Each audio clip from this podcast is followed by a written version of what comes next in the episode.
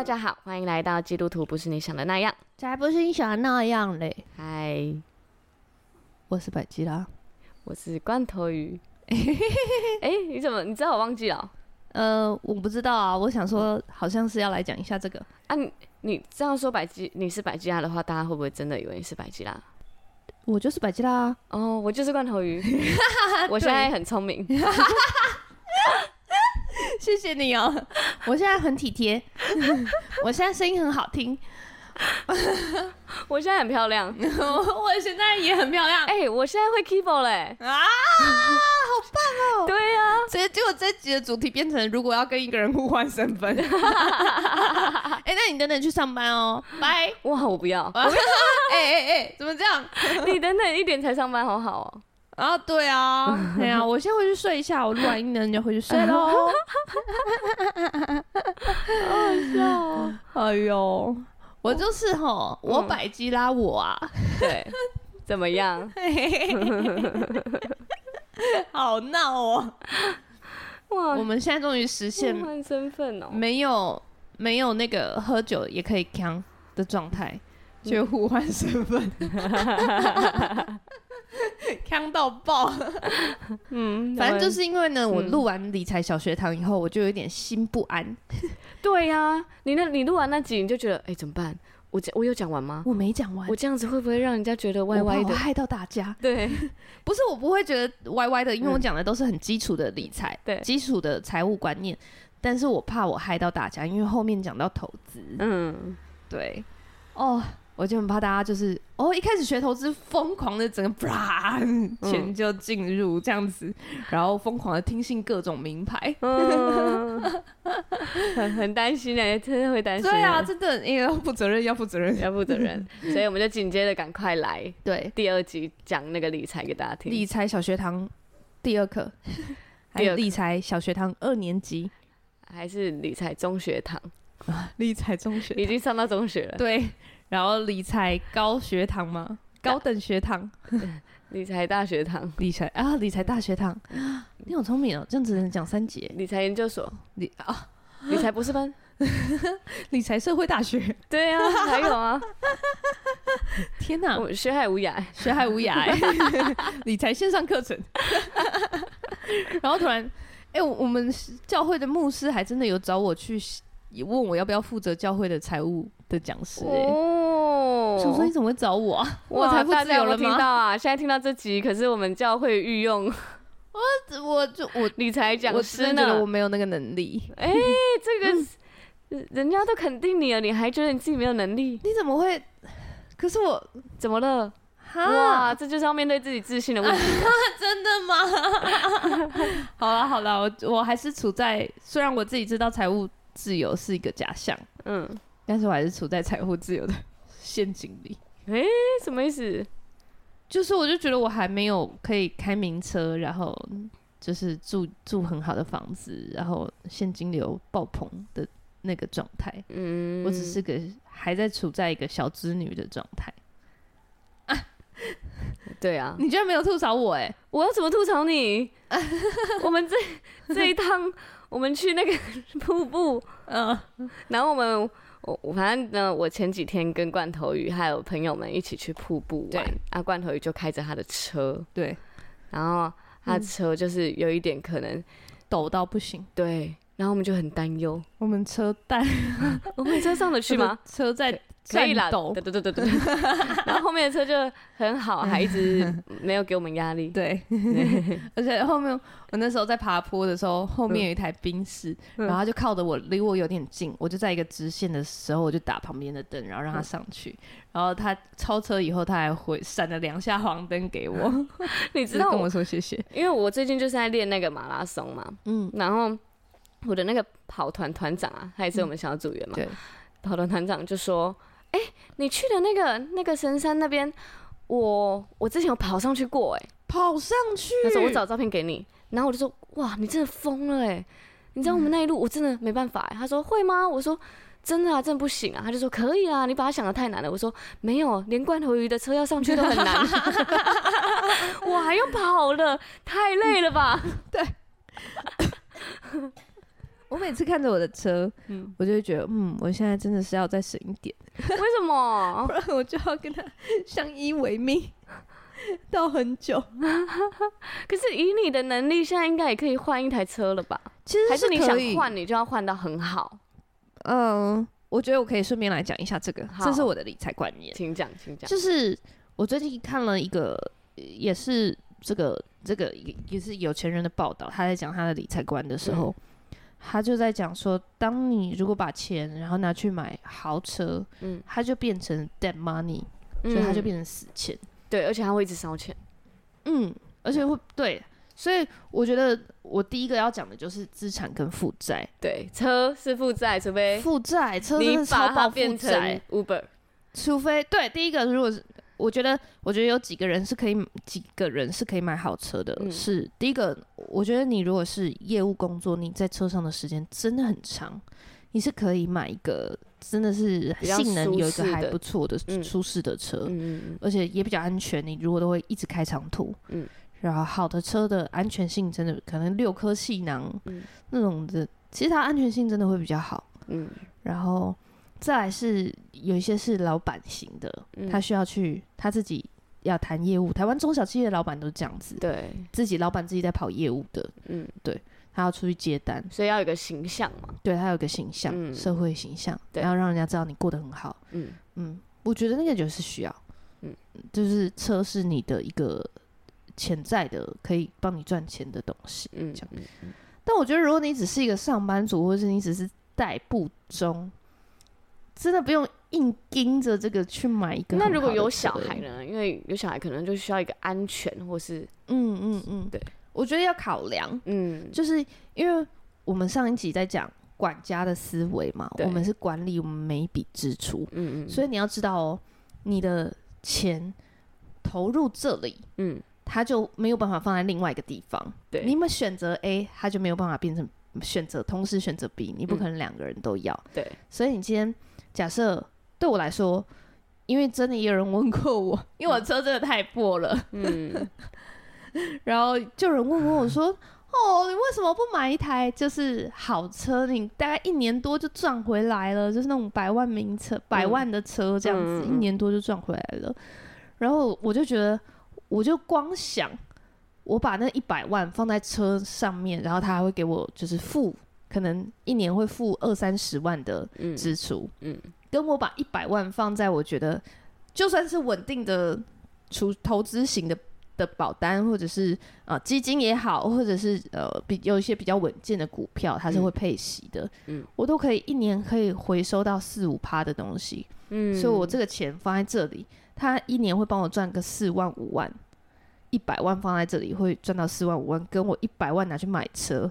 我一年会付二十万，我完全不会想啊。但是我觉得你也可以，如果是二三十万买一台好的二手，就是好的二手，对，嗯，是可以的。可是因为对我来说，二三十万 换继续算，对，换一台好的二手，跟我现在的差异没有到那么大。哦，我我最近的确是有在看二手，但是我看的是四五十万的，嗯嗯嗯。嗯，然后我就先看起来。嗯，这样，然后先研究这样子，嗯嗯，对。但是，对啊，因为如果是二三十万，它的那个二手车的车况可能也没有那么好，对，还是要顾，对，所以你就会，嘿啊，所以我我我的确是有这样考量，但是我我只是想说，就是我觉得我们就是在管理，就是决定说，哎，要不要投资这个，要不要买这个的时候，其实在每一个支出面上，你是去想你今天花钱的损失，嗯，你要想哦。如果我刚刚举的那个例子，一百万买一台车，他会给你付二十万，就是一年再付二十万。嗯，可是你的总亏损，这个选择的承受的亏损，不只是那个支出的付二十万哦，嗯，还有你没有赚到的那四万五万，嗯，你要把那个加上去，嗯，这就是机会成本。原本你要赚到的，对，所以那是真的，对我来说真的很多，对，对啊。我完全没有办法，花不起，花不起，嗯，这样，对，了解。我觉得这是一个概念，然后当你在每个每一个事情上都有这个概念的时候，我就很少在乱买小东西了。哎，嗯，我就很少那种就是 一个时间点的小东西，我很少买。而且第一个就是还有一还有另外一个什么呃想法，对于小东西，因为我曾经因为我妈的那个那个时候的状况，我那一年搬了三次家，嗯，我知道我清出多少那种你只是暂时性的东买一次的，然后你可能就用了一次，然后就把它放起来，觉得以后可能还会用到。例如？太多了哎、欸，就是那种小的装饰品啊，然后手、哦、手链，女生有太多那种哦，哩哩扣扣的手链。对，然后可能就戴一个夏天，嗯嗯，这样子。然后我那时候丢了一个超多哎、欸，超级无敌多。然后还有很多太多东西了，搬三次家很痛苦。那哦，搬三次家你会发现你需要的其实很少。对，那时候我去，反正我我离开台湾去菲律宾，我就带着一个行李箱去，嗯，然后就看着那个行李箱就感慨，想说。其实我，我需要这样就可以活下去，啊、我干嘛要有两个衣柜？对，我就是这样，我现在就是控制我衣服的总量在两个衣柜，哇也是蛮多的哎。对啊，我觉得两个衣柜是夏天加冬天哦、喔。对啊，哦哦哦，整年度，整年度，嗯，女生各种场合我觉得还我还行。对，我觉得那我也是两个衣柜，因为我就是会换季。哦，对啊，对啊，但是就是我只有一个衣柜。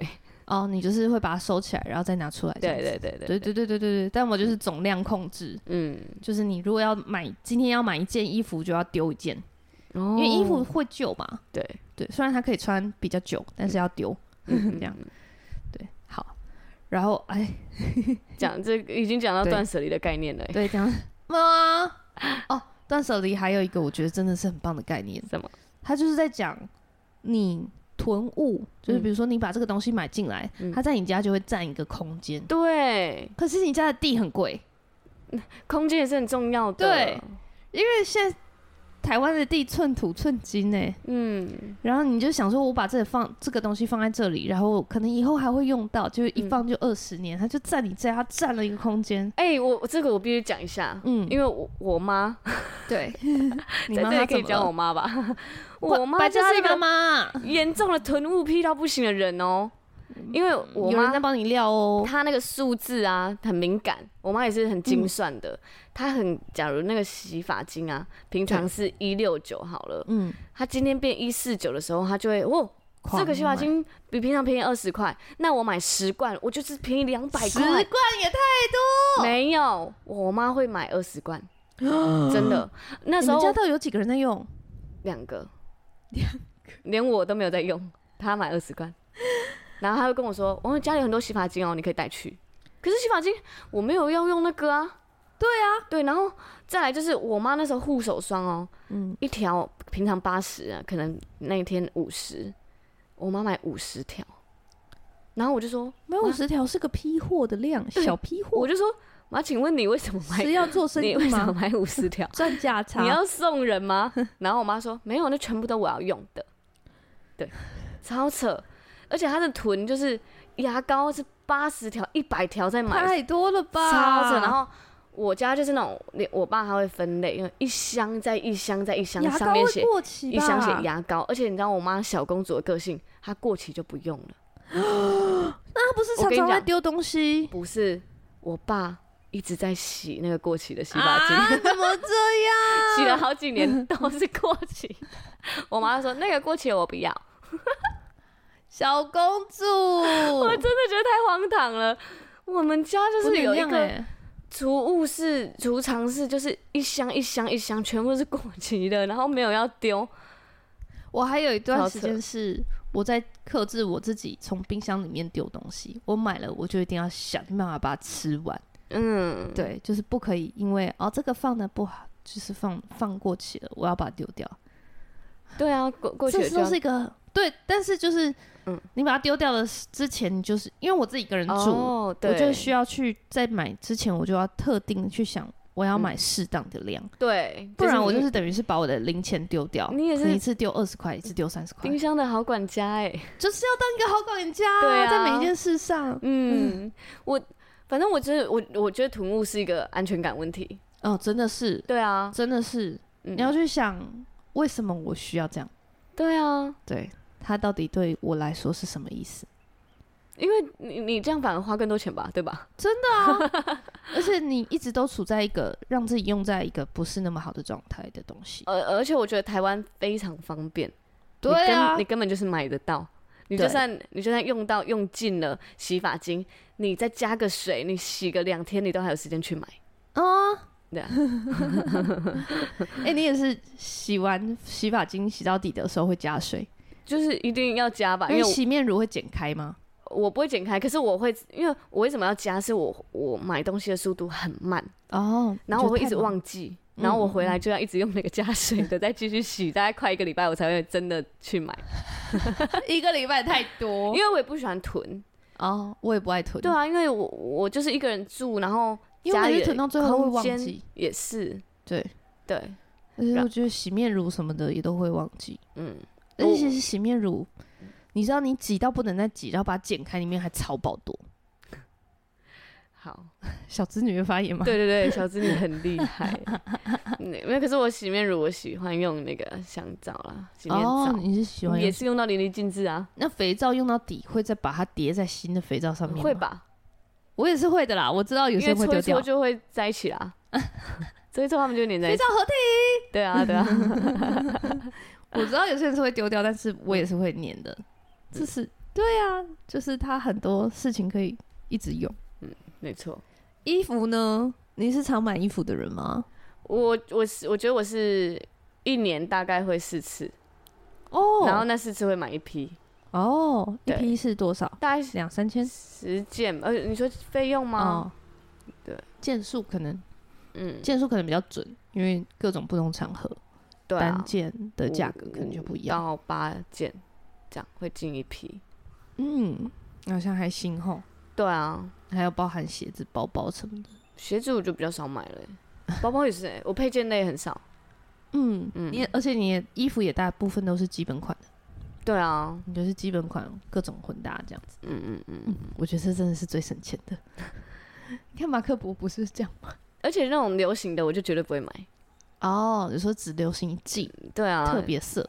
或或对特别色，或者是一些奇怪的削肩啊、鱼尾啊那种，我就不会买，因为我知道他们绝对不会流行很久。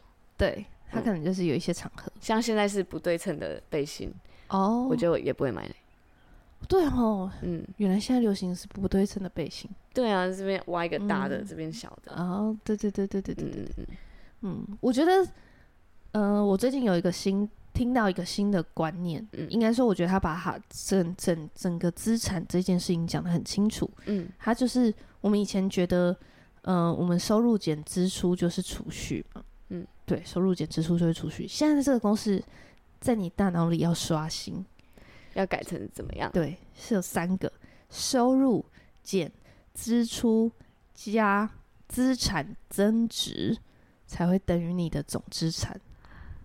哦，资产增值，对，所以你就是要想你的收入减支出，它本来应该会变成储蓄嘛，对。可是如果你把你的储蓄放在一个，诶，它会稳定复利，对，嗯，稳定配息，比如说像一年配息给你配息，大家懂吗？就是一年的利息是、嗯、呃五趴的地方，跟你放在一年利息是一趴两趴的地方，嗯、那你过了十年，这这这这坨钱。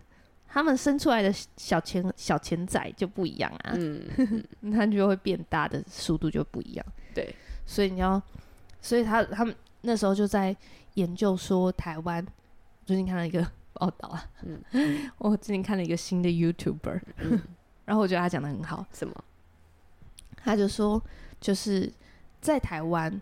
嗯，你要当第一趴的有钱人真的不容易，前一趴的有钱人，他要就是你的资产总资产要破亿这样子。嗯嗯，可是你要当行前两趴的有钱人，你总资产只需要四千五百万，不含房产跟那个嗯负债。嗯嗯，竟然两趴哎，对，就是前两趴的有钱人呢，四千五百万，我觉得是有希望的。哇，你在算有钱人的 PR 值哎。对，超过 资产有两千万的时候，你就是说 PR 九五。对，好好笑哦。对，可是我觉得四千五百万，我听起来，我算起来好像还是有一点可以到达的机会。嗯，这样，然后他就列举一些人，就是比如说像你刚刚刚那个公式嘛，嗯、收入减支出加资产增值。嗯，所以你就在这三个项目可以努力。嗯，然后像我们刚刚在讲的各种省钱计划，对，就是在支出那一项把它降到最低。嗯，对。然后收入部分，你就是看你的本业薪水，嗯，这样子，然后可能还会有一些斜杠的薪水，嗯，就是尽可能的增加。然后资产增值，你就是变成你要去学一个投资的规划，这样子，嗯嗯，对，哦，嗯，然后他就列举某一些人，像比如说，嗯，巴菲特，嗯，他就是收入一开始真的是还好的人，嗯，他是一个稳健收入的人而已，这样。可是他非常厉害，他非常会投资，所以他的资产增值的那个趴数就非常的高，嗯，所以他就可以就是好像财富自由，嗯，这样，嗯，对。然后我觉得，我觉得，哎、欸，他讲这个概念，让我对于理财这件事情更清晰，真的哎，对。而且其实你只要专精的一项就可以啦，要么你就是让你的收入。一直变得高，高你就是创业，然后嗯，对，那你受薪阶级就会很有限嘛，嗯嗯，对，但是你还是可以还不错啊，像如果是什么像现在比较夯的竹科工程师什么的、嗯、那种工程师，对，他们都还是可以一年两三百万的年收，对啊，对啊，对啊，那他只要找一个稳健的资产增值的方式，嗯，他的两边就可以往上，对啊，对啊，啊，他的支出当然也可以往上啊，然后他支出就是。不要上的那么快，嗯，就是你可以过得对自己好一点，蛮舒适的，嗯嗯嗯嗯嗯。然后我我最近又有看另外一个，我只是看了各种，嗯、可以你就讲吧。对，最近我看了一个 GQ 的一个系列文，嗯，它它有一个系列影片是在回答，就是让理财专家回答你的所有的金融问题这样子。好，然后他们就在想说支出应该要怎么样。配比，然后他说他自己是用这个方法是五十三十二十，嗯，他说五十是你的生活支支出嘛，就是你的收入五十是你的生活支出，对，然后三十是你要规划的娱乐支出，嗯，然后包括你的社交生活什么的，嗯，然后说二十趴是储蓄，哦，可是对我来说二十趴储蓄真的太低。嗯，三十趴比我想象的高，嗯，比我想象的高。嗯、可是我觉得他讲了一个概念很好，是你要把你的娱乐生活放进你的预算里面。嗯嗯，嗯，你不要一直省钱省到没有没有生活。对，对，除非你是真的很清心寡欲的人。但是清心寡欲应该也会有自己上山冲瀑布，上山冲瀑布就会有油钱。哦。用跑的上山冲瀑布太硬了吧？还要花时间呢。对，哎、欸，我听完了这个系列，呃，不是系列，我听完了你的举例。嗯，我很想问你的时间管理到底怎么了？你，可以一直在看很多报道，很听很多 podcast，听很，我真没办法哎。我告诉你，嗯，我教你做一个方式。好，你要一鱼多吃。什么叫做一鱼多吃呢？嗯、就是呃，因为我我自己。就是会想要维持我的英文程度。嗯、我跟你说，这东西就是鸭子划水，就是默你你自己默默努力的部分。嘿，咪咪、嗯，你也有在默默努力吧？对，嗯，很想要参与这个话题。我懂。好，你都吃我的饲料，咪咪超奢侈的哎。对啊。咪咪饲料吃剩的放一天，它就不吃。哇，他可以知道那是放一天的。小公主，小公主。好好，时间时间管理，所以我都会需要去。我就会需要刻意的看英英文的影片，或是听英文的东西内容，嗯、然后我就会把我学习的东西全部变成 英文的。哦，因为因为你想学英文，你想维持你的英文的程度，对。然后，然后你也是我又要学新知识，嗯，所以他同时我就会听英文的报道，英文的演讲，像 TED。然后像我说的那个 GQ 的那个影片，我全部都是用听的，哦，他就可以在我的开车的时候听。然后可能你就只是需要多学几个金融的单词，嗯，你又同时又可以学到金融的单词，你下次跟人家聊的时候就可以聊很。这是一个很励志的故事。你要一鱼多吃，你要把你的时间变成不是？我想知道，你又要带小组，你又交男朋友，你又你跟我一起录 podcast，你又工作，对啊，你之前还有服饰，嗯，我你到底？所以我现在重新整理，我把我服饰整理掉，好扯哦，哪里扯？会吗？嗯，我确诊后才觉得说，哎、欸，我干嘛过那么忙？我最近才刚整理完呢。好，但是但是我觉得那个把时间放大这件事情是真的啊，嗯，特别是学英文，嗯，我觉得学英文的方式就是把英文融入你的生活，嗯，好，我努力一下，我努力一下，因为我反正我还好，那那应该就是我很多时间就是拿来。现在就是拿来运动滑板，oh. 我觉得我对那些时间我几乎没有看小废片的时间，但是最近有为了要跟上大家的话题，嗯、所以我偶尔看一下。可是我连人生几乎没有写日记，我都是那种哇，身体非常疲惫的状态在写。哦，你还可以写日记，我没有。我又或者是我想要发个文或是什么，我都觉得哇。发文就是在我转场的时间发，嗯，就是上班下班，上班的时候到停车场发一下，对吧？转转场就是排队的时候赶快啊，嗯、对，对，上厕所的时候发一下，哇，哇，时间管理大师，对，我大概有半年的祷告事项都是这个，我要成为时间管理大师，但我觉得我已经有比以前进步很多了，嗯，对对，你真的努力中啊，努力中，因为你比较没有那种。就是呃，时间就躺在那里，不知道过做了什么的那个时间了。呃，对，我感觉你的生活现在是这样子。嗯，对。但我觉得，因为我我就是我从大学啊，在写计划书，在办活动的时候排过细流，嗯，我就发现原来人生可以这样规划一整天的时间哦。细流不就是几点到几点要干嘛，然后中间几点到几点要休息，人在哪里，嗯、然后在几点到几点要是干嘛这样子。嗯、我就哇，我就用这个排细流的方式思想我一整天的时间，然后我就会把它 排到满。唯一的缺点就是排太满啊。嗯嗯嗯嗯嗯，对，我就记得，我现在就是调整，就是记得要刻意的把一些空白跟刻意的把一些那种整理家里的时间。嗯，放进去。我也是、欸、睡觉的时间放。我现在也是刻意的要排一些自己的时间，对，不然我都会真的是排满所有跟朋友的时间，会忘记。对，嗯嗯。好，怎么讲到这里啊？我觉得时间管理也是一个才，就是资源的管理。嗯嗯嗯，就是当一个好管家，不只是钱财而已，还有冰箱，还有时间。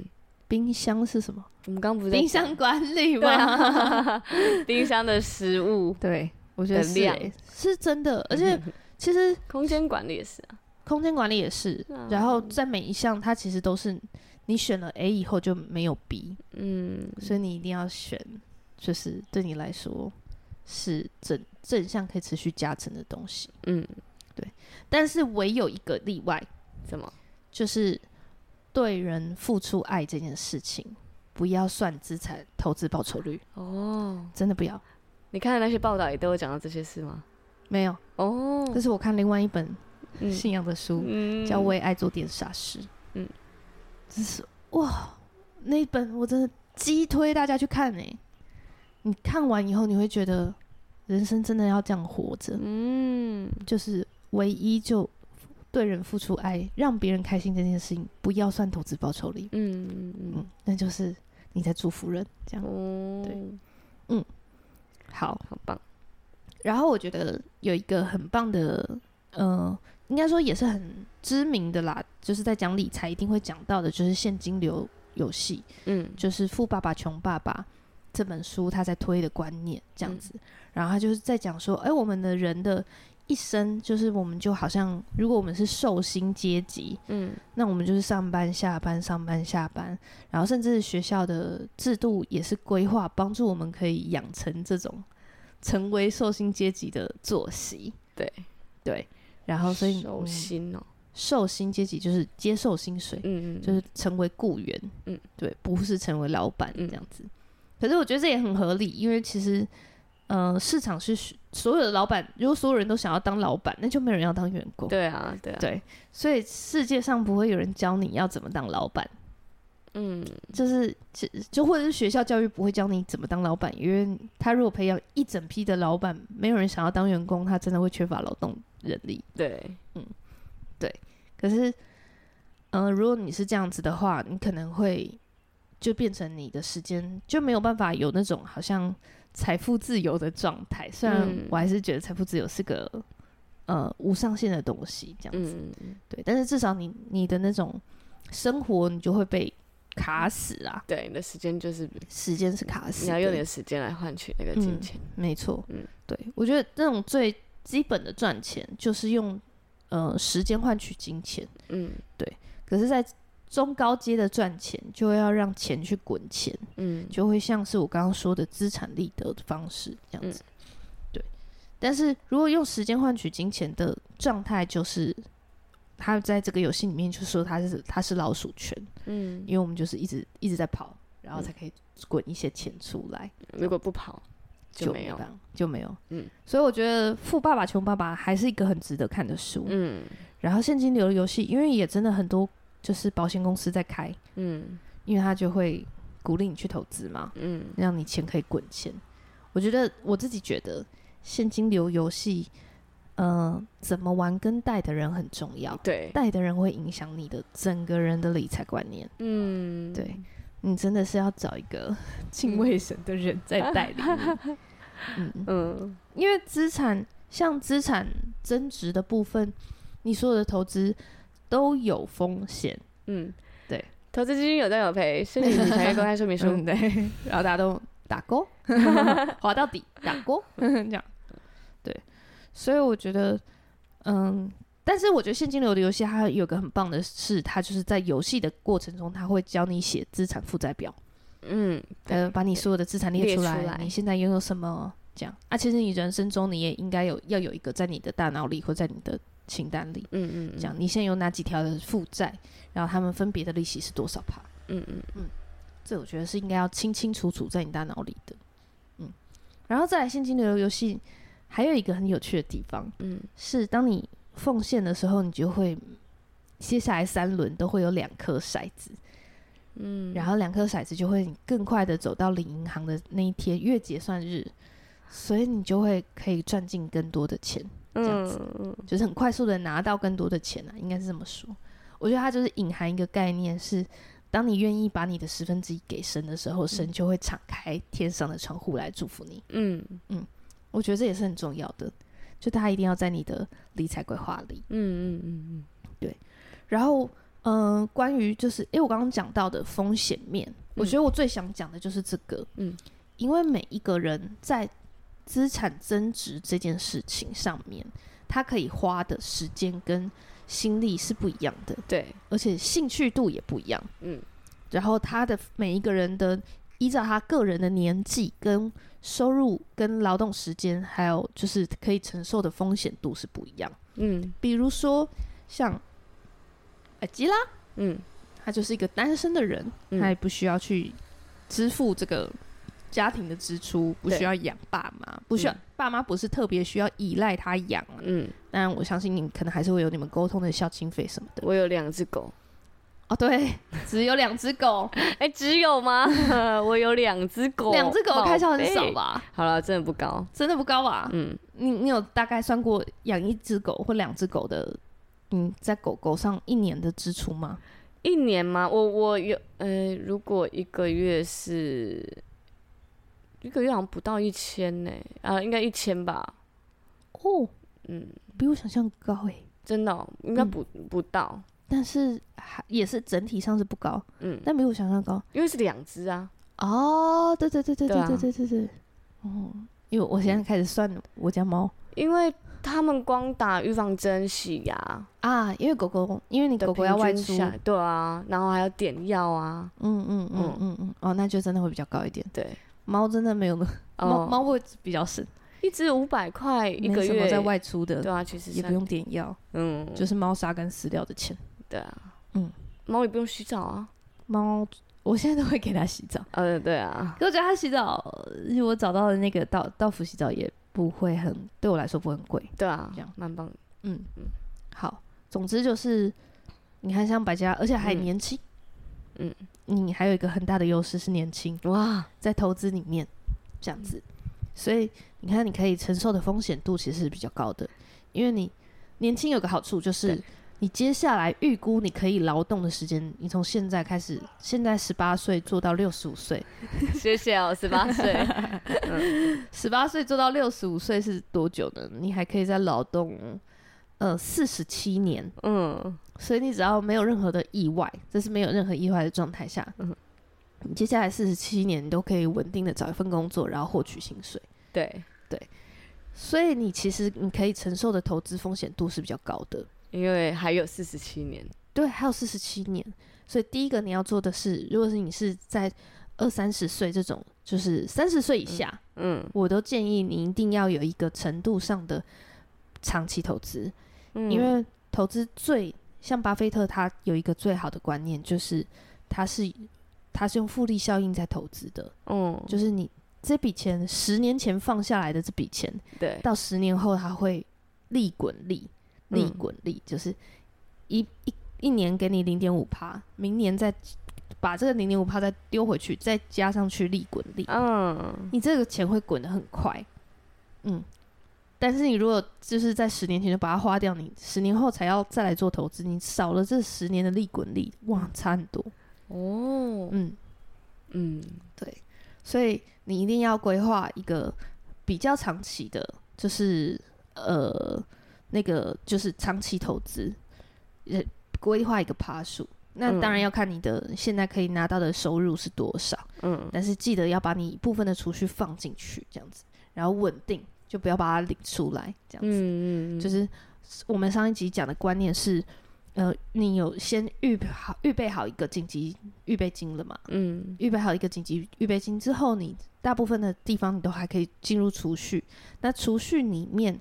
你就可以放到就是一个长期的投资，比如说像我有一个朋友，他就是好像从出社会第一年，他就买了一个定期定额的基金，嗯，然后是很稳健型的那种基金，嗯、就是那种就是会很固定的的基金，嗯，他好像他出社会大概六年的时候，他在看那笔基金，哦，他发现翻了两倍，嗯，就是比他的本金哦翻了两倍，然后他就觉得哦。原来这个东西是可以资产增值的，嗯嗯嗯，哇，那很很有感，对啊，你懂吧？对。啊，真的很有感。嗯、所以，所以呃，嗯，越年轻一定要规划一一笔是这样子的钱，嗯，但是因为你还有四十七年的劳动收入，对，所以其实这个时候你的风险承受度比较大，是可以承受比较大的。嗯、所以如果你是对投资是有兴趣的。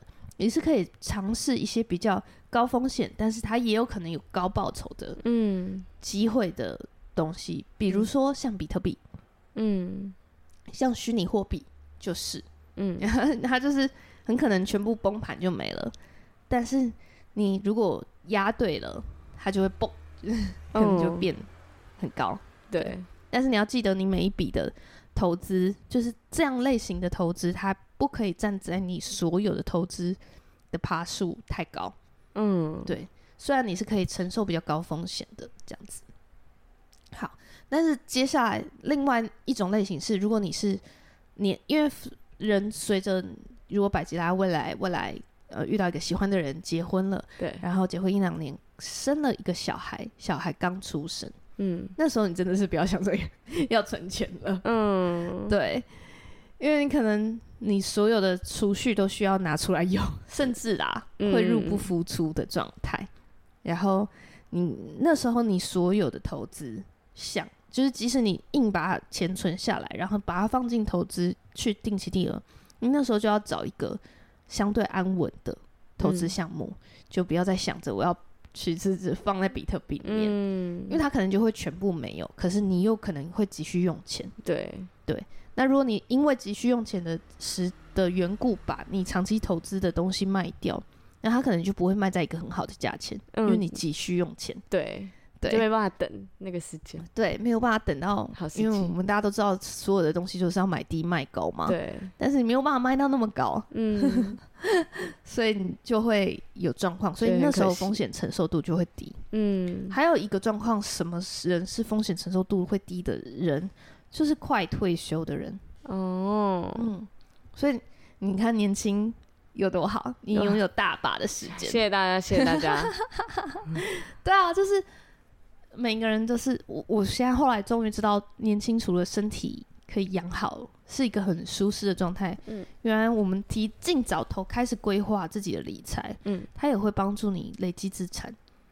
对，因为你拥有时时间是站在你这一边的，这样子。嗯，对。那如果你是已经戒退的，你就你风险承受承受度就更低。你就要更机更，因为你已经不会再有一个稳健的现金流进来，嗯，对，因为你快要退休了嘛，对，除非你已经建立了一些，呃，好像是我们所说的被动收入这样子，嗯、对，然后好，被动收入我们另外提，嗯，这样。好，然后反正就是如果你已经戒退了，那你在投资上你可以承受的风险度就会比较低，嗯，那你就要尽可能拉拉买一些保本型的东西，或者是。呃，虽然它汇率、它利率、利息可能没有那么高，嗯，但是它可以，比如说，它可以很稳定，它不会突然就不见这种的，嗯嗯、因为那可是你那可是你的退休金呢，嗯，你要靠它来，就是你你不会再有开源，就是新的活水进来了，嗯、所以你要好好的守住这笔钱，真的，对，所以每一个年龄层，然后随着你自己的人生规划、投资风险。你可以承受的风险度不一样，嗯，然后还有像我刚刚说的主科工程师，嗯，他可能一天工时就很长，虽然他本业收入很长，嗯，然后他，但是他一天的就是花在劳动的时间其实是很长的，嗯，所以你要叫他去呃去做一些主动的选股，就是呃去研究个股，他们分析表现啊，财报内容啊。他的时间是没有那么多的，嗯，对，因为他上班就是可能十个小时了，他下班好好的陪一下家人，好好的休息一下，这是一个很应当的事情，对，对，所以他如果没没有那么多呃心力跟，或者是有些人是真的对这件事情没有兴趣，嗯，那你其实就是也是放在稳健型的产品就好了，你不要就是想说哦。虽然我没有那么多时间研究，但是我还是想要冲一下这样子。就是谁报了名牌，我就跟一下。哦，对啊，就会去看。对，不想研究就会看人家的。因为名牌大部分都是短线投资，它可能是某一个消息会预计，比如说某一个药厂它的新药要上市了，嗯，所以它的股价会飙飙飙飙一波。可是，比如说它上市认证成功，就就涨到那一天，对，或者是。他有可能认证，突然中间某一个时间点，突然因为什么事情失败，整个股股价的大跌。可是那种你没有在每天看着他的人，或者每天在研究消息面的人，对，你根本跟不到。对，你下次看到的时候就腰斩，嗯，很恐怖哎。像我，嗯，像我，嗯、呃，一开始买股票的时候，嗯，我真的就不懂，不知道怎么看，不知道怎么选，对，不知道怎么研究。然后就是一直听各种，就是看新闻啊什么的，嗯，然后听一些朋友在讲，嗯，然后那时候就买了一只叫做红木，嗯，我要公布它这样子，因为它它是呃在中国跟台湾都有的，就是公司，嗯，它就是在做实木家具的，嗯，然后我不知道为什么那时候，反正第一支竟然是它，哈，对啊，第。什么？我说第一个选的竟然是它，对。嗯，我我觉得那时候就根本没有人告诉我要怎么选。嗯，对，我以为会选一个科技公司之类的。没有，就、你看第一次还居然还傻傻的，就是选一个我自己都没有听过的公司就敢买。嗯、对啊，到底买什么东西都不知道这样。然后那时候就买了一张，那时候在那时候它的股价是四十几块。嗯，然后我第一年我就我就买了以后，接下来我就因为真的太不懂了。然后又不知道怎么学，怎么研究，所以我就整个就没有看他。嗯，然后我没有看他之后，没有看它。嗯，然后我不是上一集有讲，我到了我现在这间办公室。对。然后我同事在说：“哎，你就是他们就讲到股票就眼睛发亮嘛。”嗯。所以我就为了要跟他们聊天，我就开始研究。嗯。然后我打开它的时候，它那时候股价已经变成十三块。哎。跌这么多吗？对，你知道是差多少钱吗？多少？我赔了三万多。哇，三万多哎！然后我同事 就一直拿这个东西笑我，他说三万多。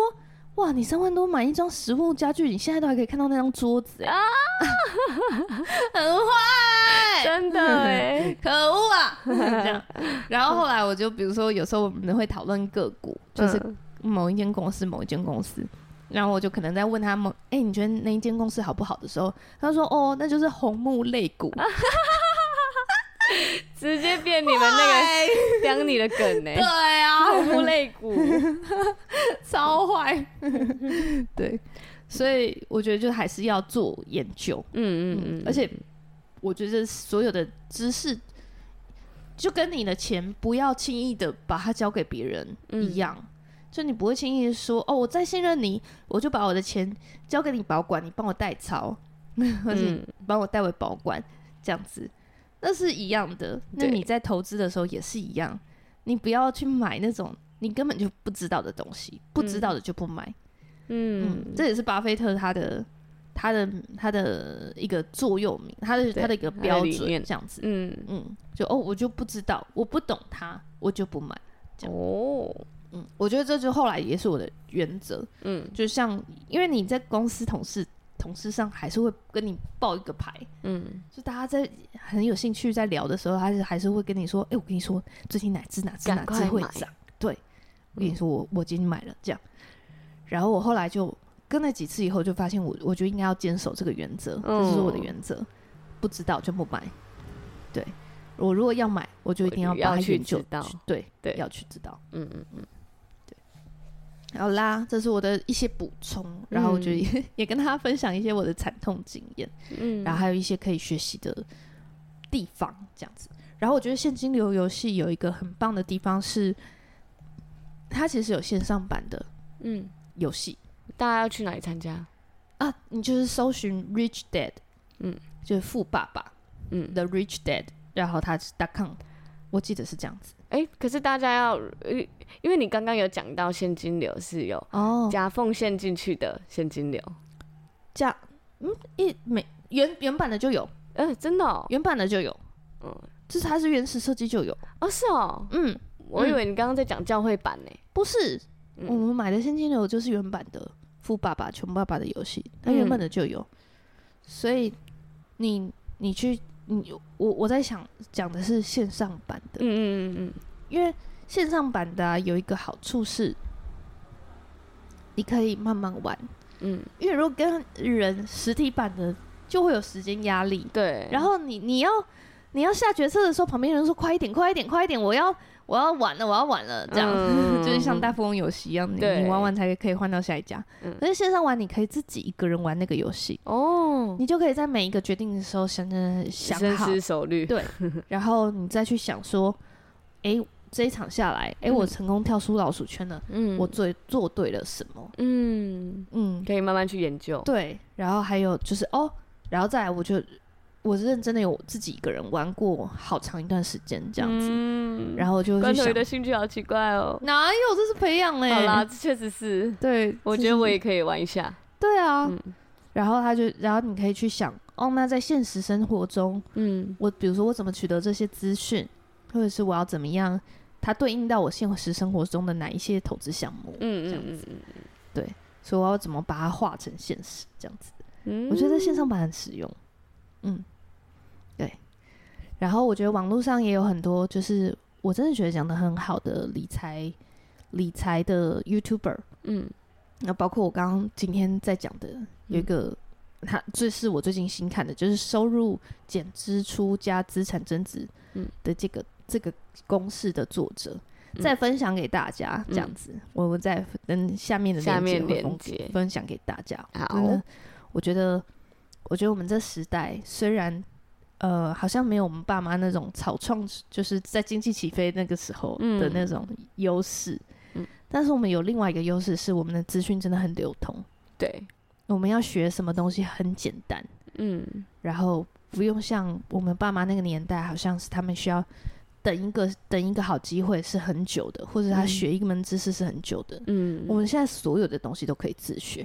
对，嗯，真的，你认真的要自学吉他，其实也可以的，就是可以有人、啊、有几个人带你入门，你后面还是可以自己练的。嗯嗯，对，所以其实大家就是靠可以自己努力，然后再我觉得把握越早期越早的时间，就是嗯，把握你让你自己可以。更加增值的东的的状态，这样子，嗯嗯，不管是你的钱或者是你的知知识，就是你投资自己也会让自己增值。嗯，你会拥有更多的呃知识，你就可以做更好的理财规划，或者是做更好的决策。嗯嗯，然后我觉得累积人脉也是，对对，所以。